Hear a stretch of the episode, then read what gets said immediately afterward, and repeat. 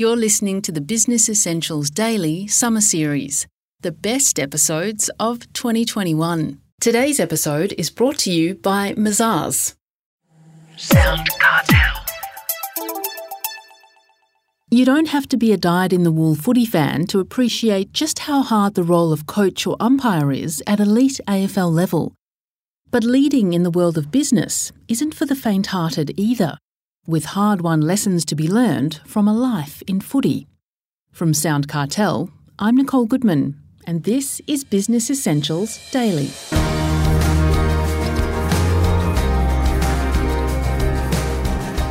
Coaching and umpiring at AFL level is cutthroat for sure, but it would also give you unusual perspectives on the art of finding and nurturing talent, of making the tough calls when things don't work out, of the values of discipline, fairness and empathy, and what it takes to be not a good leader, but a great leader.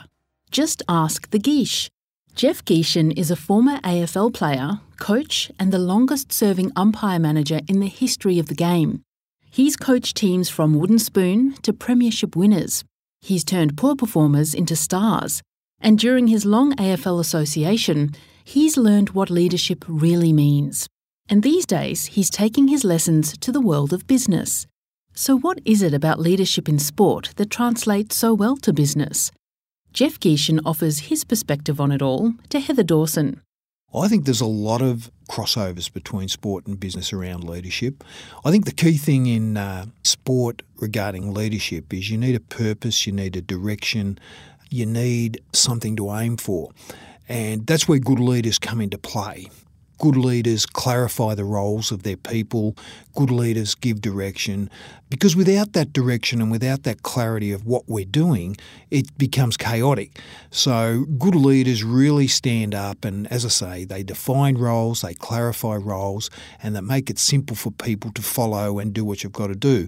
And in sport, particularly team sports, where you've got a lot of people performing together to try and get a result, you need a synergy and a harmony about how you go about your business. And great leaders help define that synergy and harmony by giving direction, giving purpose, and clarifying things to make it simple for everybody. Do you think leaders or, captains of the team or the managers or owners in business, to what extent do they need to be team players, or is it better for them to stay above the fray in order to be able to offer oversight and control? Look, it's a good question because from time to time, leaders need to be a little bit above the day-to-day things that are going on around the business, or as a coach, the ins and outs of what's happening with every little thing behind the scene that they possibly don't need to know about. But my personal belief is that leaders need to be a good team player. And by being a great team player, you develop great relationships. And one of the best things a leader can do is try and develop strong and healthy relationships with all his staff or all his players or all the people that work for him, so that, when you have to have a tough conversation or when you, need to direct or when you need to criticise or correct, that relationship makes it a little bit easier. So certainly I believe you need to be a good team player to be a good leader. Okay. Now, in sport, what is it about certain players, but not others, that lead them to leadership roles? Is it their natural ability, their attitude, or something else? What do you think? Look, it can be a combination of things, as you said. Often players' actions, the way they play, makes them a great leader. People just follow their actions, follow the way that they lead. You can often tell very quickly which players or which staff have those attributes that you need to become good leaders. So some just evolve and some take a little bit of time to grow into it. But clearly it's the actions, it's how you perform, it's what you do and how you go about it that defines you as a leader.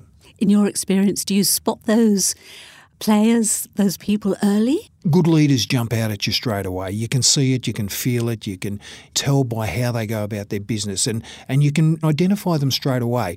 But having said that, there are some that sit back a little bit, they're a little bit quiet, they're a bit shy, they're not an extrovert, they may lack a little bit of confidence, but they have skills and they have ability that haven't really shone through from a leadership perspective. And often those people take a little bit of time to shine, but you see on a regular basis, you see what they they do on a regular basis in terms of the consistency of performance, the way they live the values of the organisation, the way they go about their business. So whilst it mightn't shine out straight away, eventually it will work its way through. And when you see, you know, that potential for leadership, you grow it, you let it take off, you give them responsibility, you put them in positions and areas that they can show their traits to the others. So it's a bit of both. Yes, some leaders stand out as soon as you walk into a place. Others take a little bit of time to nurture, and they'll come through eventually once their confidence grows and they feel a trust and a total involvement in what you're doing. Now, Jeff, umpiring's been a big part of your career, and that's a tough job too. Is that all about making sure players stick to the rules and making sure fairness is applied? And is there a message for business leaders there too? Well, I learned a lot out of umpiring. You know, I coached football for a long time. I was a school teacher and I had other leadership roles, but I learned a lot out of umpiring. And the thing I learned there was there was a couple of factors that had to come to the fore all the time. Integrity was the biggest thing. When you're dealing in a sport where there's so many people so passionate about it, and particularly at the elite level, the AFL level, where the stakes are really high, where there's gambling on football, where there's a lot of money invested by sponsors and people involved in the sport, the integrity of what you do from an umpiring perspective is just paramount. And of course, with integrity comes honesty. You know, we all make mistakes. Every person in life, no matter what you do, and particularly with umpires and footballers or sports people, they make mistakes all the time. We encouraged our umpires to take ownership for your mistakes. Don't see your mistakes as a total failure. You know, mistakes is a bit of an opportunity to learn and get better and perform better in the future.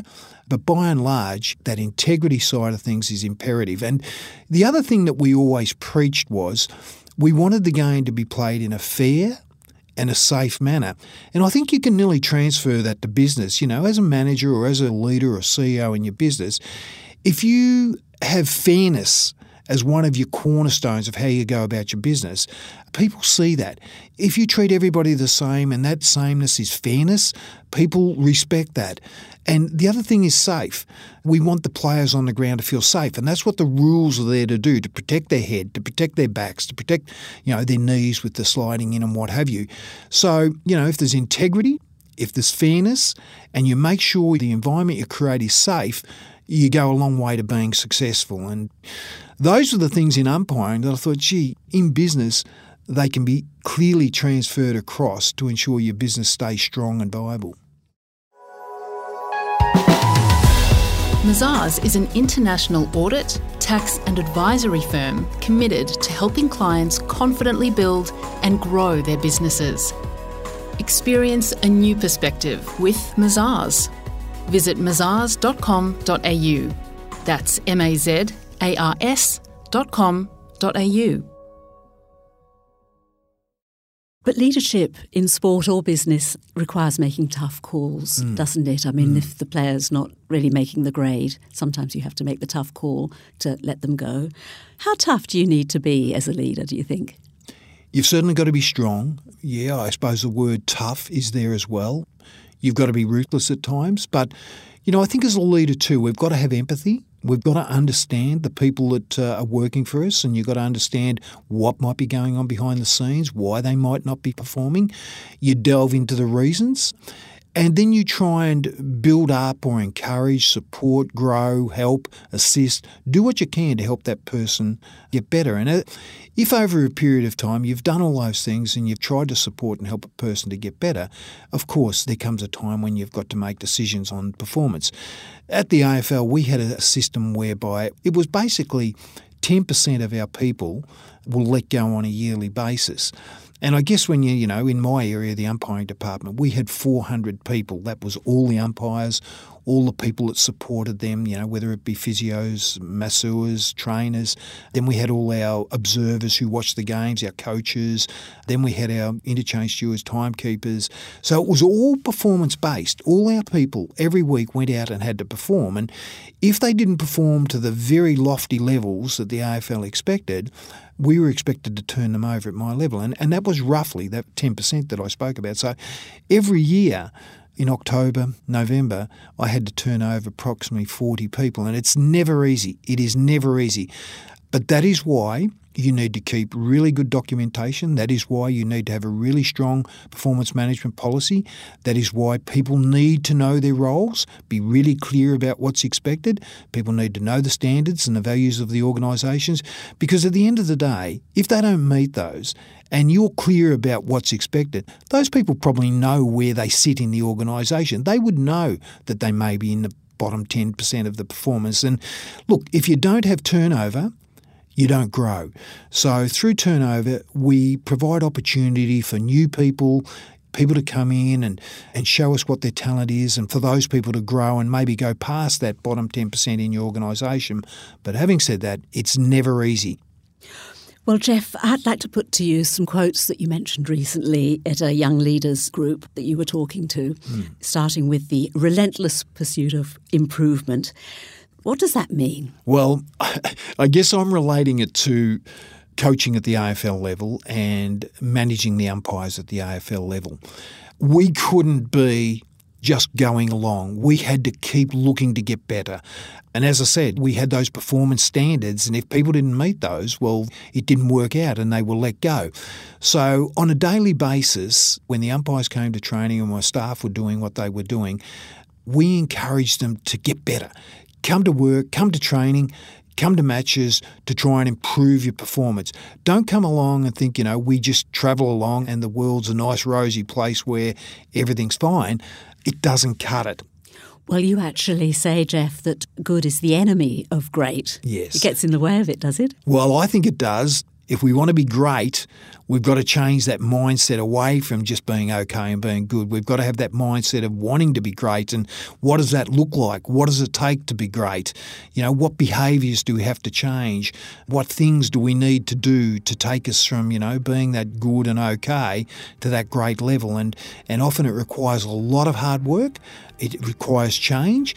It doesn't require massive change. It requires incremental change, little changes. It's amazing what little changes over a period of time can do to take you from being good to great. So, okay doesn't cut it by me. That was former AFL player, coach and national umpire manager, now leadership consultant, Jeff Gieschen.